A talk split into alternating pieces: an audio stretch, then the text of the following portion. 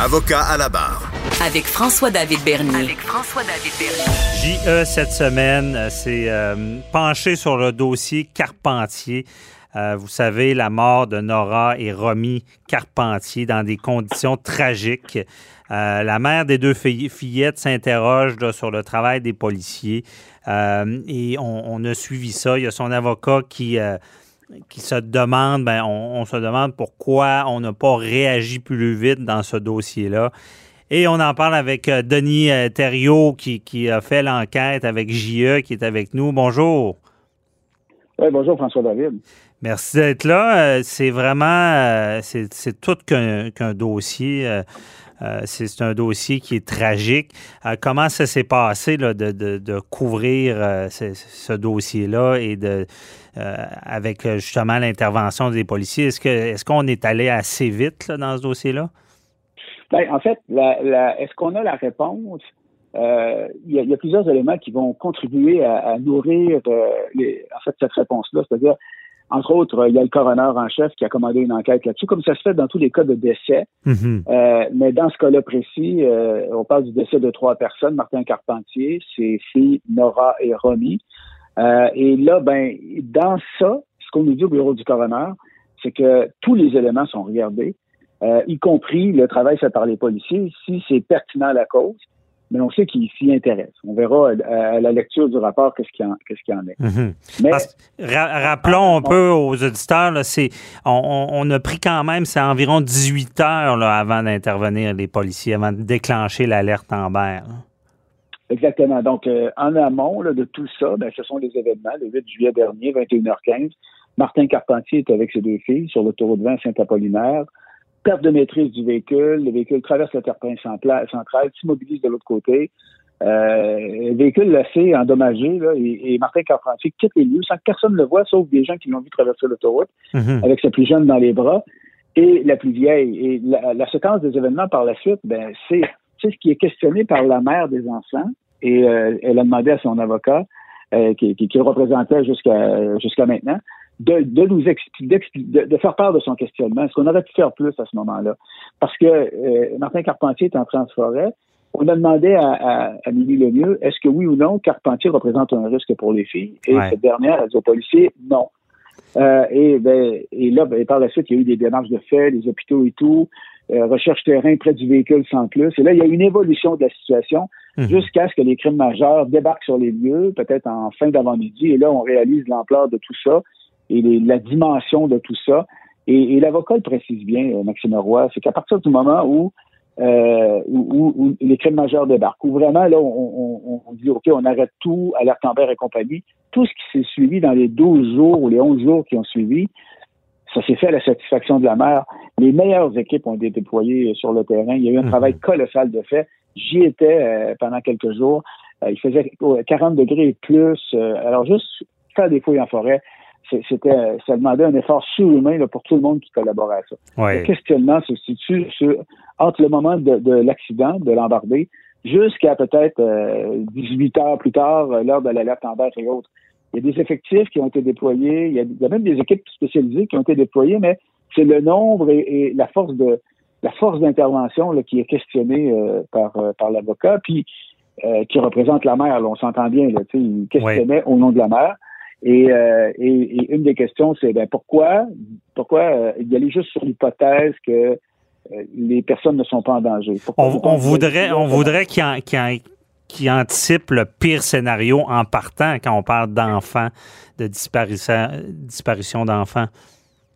Ben, ben, le pire scénario, euh, c'est pas nécessairement qui, va aller les assassiner. Mm-hmm. Le pire scénario, ça peut être aussi des c'est qui sont en détresse, confus, très blessés, mais qui réussissent quand même à, rentrer en forêt et puis euh, qui, qui, s'écroulent peut-être 1000, 2000 pieds plus loin, puis que on, si on va pas tout de suite, il y a un sérieux problème. Tu sais, en fait, il y a plusieurs scénarios Là, on s'entend que c'est vraiment le pire qui s'est produit. Ouais. Mais euh, la question posée euh, par la mère, par le biais de son avocat, c'est ce qui est est-ce que tout a été fait à ce moment-là, puisqu'on est-ce qu'il n'y aurait pas eu lieu d'envisager plusieurs scénarios pour euh, faire les recherches différemment?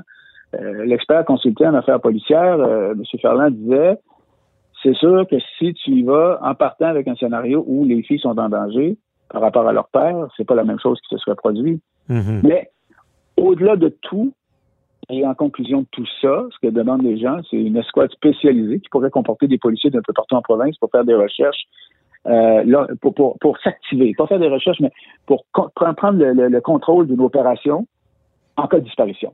Un peu comme à l'époque, ceux qui se rappellent à l'époque, il y avait, par exemple, Carcajou, euh, pour le crime organisé, des policiers d'un peu partout, euh, spécialisés, et ils il, n'étaient dévoués qu'à ça.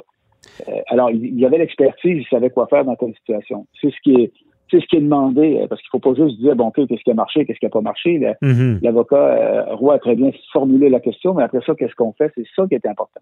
Ben, c'est de rapidement mettre les effectifs en place pour retrouver les enfants sans, euh, sans qu'il y ait de délai. Puis dans, les cas d'alerte en berre, c'est pas la première fois qu'on en parle. Souvent, c'est ça qui est reproché, c'est le, temps qu'elle est déclenchée. On dit que parce que lorsqu'on parle de disparition d'enfants, c'est les, premiers, les premières heures sont souvent euh, critiques et c'est là qu'il faut agir.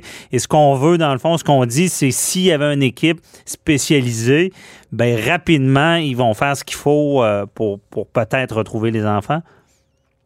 Oui, et dans le cas de l'alerte en il faut faut qu'on comprenne bien que ce qu'on envoie, euh, par exemple, ça va être euh, bon, aux nouvelles, on en parle. Il y a le, téléphone cellulaire qui va euh, émettre un cri strident là, avec alerte en On, bon, mhm, ça c'est ce qu'on voit. Mais il faut bien comprendre que c'est une mécanique qui est quand même assez pointue pour les policiers avant.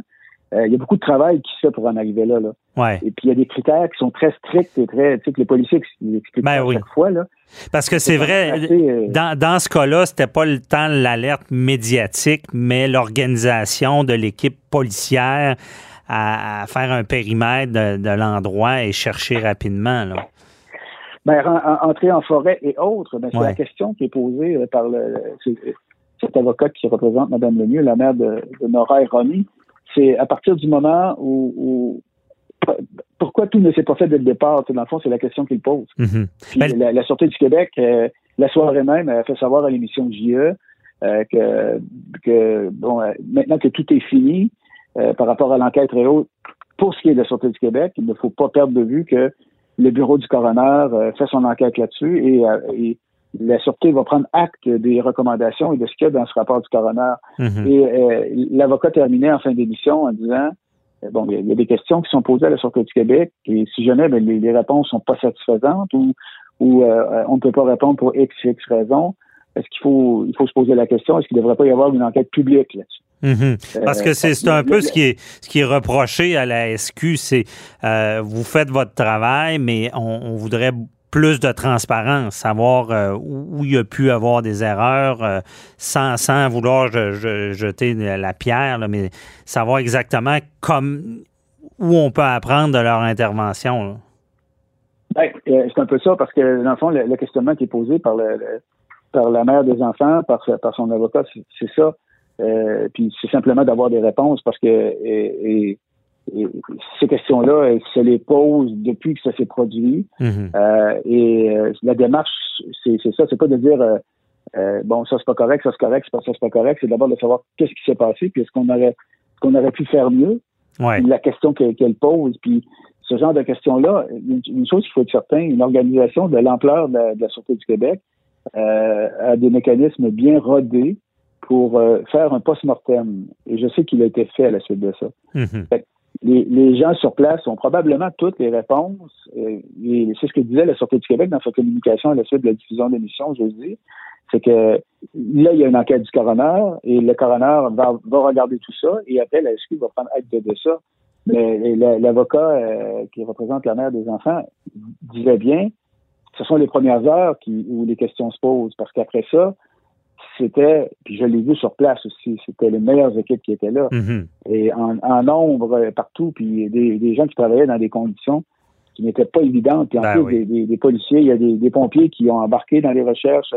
Il y, a, des bénévoles aussi, il y a des organismes de recherche bénévoles qui ont, qui ont travaillé euh, en étroite collaboration avec les policiers là-dedans. Les conditions étaient vraiment euh, mm-hmm. extrêmement difficiles. Puis il y a aussi des gens sur place, ça faisait partie de la dynamique le territoire qui avait fouillé, le nombre de camps de chasse, chalets, roulottes et autres ben oui. qu'il avait à vérifier, c'était colossal comme, comme tâche. Alors, ça a été dit dans l'émission, puis euh, moi je l'ai vu, c'est mhm. vraiment là, à partir de, il y, a, y, a, y, a, du questionnement pour les premières heures, mais pour les 11 jours qui ont suivi, c'est les meilleures équipes qui étaient là, avec des moyens exceptionnels. On a juste à se rappeler, et ça, on n'a pas vu ça souvent, cet avion de Transport Canada, avec des euh, caméras ultra spécialisées qui permettent de faire des recherches euh, dans le moins, dans le fin détail, avec infrarouge et tout ça. Mhm. Et puis on les a vus, on a vu l'avion pendant plusieurs jours en termes d'efforts, de, de, moyens, je pense que rien n'a été négligé. Non, c'est impressionnant ce qui a été déployé. Euh, je trouve que qu'est-ce qui ressort du du, reportage de JE, euh, c'est beaucoup ça. Je pense qu'on aurait voulu que tous ces, effectifs-là s'enclenchent plus rapidement. Le bon travail qui a été fait se fasse très, très rapidement. C'est sûr que ça, ça, peut compter. Et euh, j'ai l'impression que la mer aussi, euh, c'est souvent le cas dans beaucoup de cas de disparition ou d'enquête comme ça, on pense à Cédrica Provencher, à Martin Provencher qui disait bon, on veut, on veut en savoir plus, on veut savoir plus où, est, où en sont les policiers. C'est un peu ça, on veut plus de transparence. Il y, a, il, y a, il y a, cet aspect-là, effectivement. Euh, le, questionnement euh, est encore là aujourd'hui, va continuer d'y être. Euh, c'est une façon pour la mère de, de, de, poser des questions. Elle a choisi cette façon-là mm-hmm. euh, parce qu'à l'origine, le projet était de, de voir un peu qu'est-ce qu'il en était, comment ça s'était déroulé, l'ampleur des effectifs déployés, la, la, les difficultés d'une opération de ça. Et ça, on le voit, on, l'a constaté sur le terrain. Moi, je l'ai vu personnellement. Euh, j'ai rarement vu euh, une opération de, de recherche avec autant de d'intensité, à la fois de, de, de, de, type de policiers qui étaient sur place, de, de, type de spécialité, de tout, tout était là, là et, pas à peu près.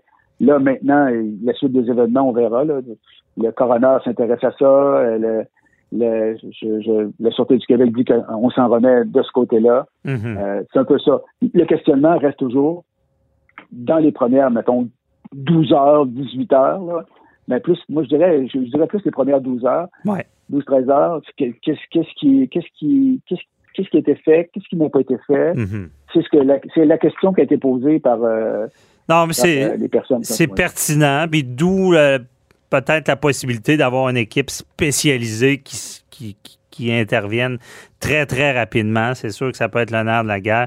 Mais c'est certain qu'on tout le monde, j'ai, la mère en particulier, espère avoir des réponses euh, et en espérant qu'il y ait des enquêtes et le coroner euh, fasse la lumière là-dessus. Merci beaucoup, euh, Denis Thériault, de, nous avoir éclairé sur ce sujet-là qui est très sensible et marquant. Bonne journée. Et en, terminant, on a une pensée pour la mère des Oui.